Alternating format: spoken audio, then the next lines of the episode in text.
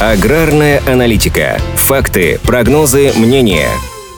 Пока уборка зерновых культур урожая 2022 года выходит на финишную прямую, а аналитики еще гадают, какой же будет итоговая, но уже точно рекордная цифра объемов сборов сефазимых культур только вступает в активную фазу. И по состоянию на середину осени прогнозы по нему не столь оптимистичные. По оценкам экспертов, в этом году сефазимых может заметно сократиться из-за неблагоприятных погодных условий. На 15 октября темпы сева отстают от прошлогодних. Засеяно всего чуть более 11 миллионов гектаров гектаров. Это самые низкие значения за последние 9 лет. Год назад к этой дате объем сева уже переваливал за 12,5 миллионов гектаров. Что еще более важно и показательно, отставание по темпам сева растет. При этом снижается не только скорость высева озимых. Есть высокий риск значительного уменьшения площадей, на которых по факту будут засеяны озимые культуры. В Южном и Центральном федеральных округах сентябрь и октябрь в этом году чересчур дождливые, что осложняет работу на полях и затягивает посевную. Есть еще один фактор, который может повлиять на площади под озимыми в новом сезоне. Ряд аграриев считает, что текущий уровень внутренних цен довольно низкий, и на фоне высоких посевных затрат это делает невыгодным засеивание больших площадей озимой пшеницей. В качестве возможной альтернативы многие хозяйства рассматривают сою.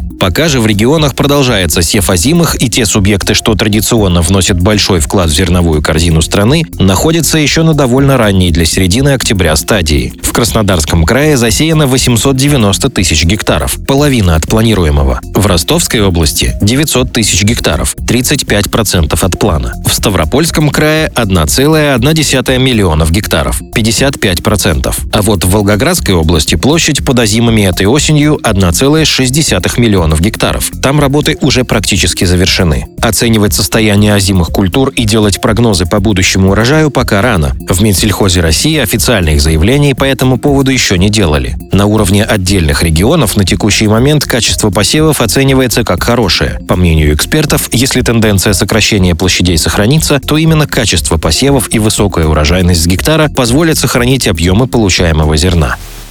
Аграрная аналитика подготовлена по заказу компании «Сингента».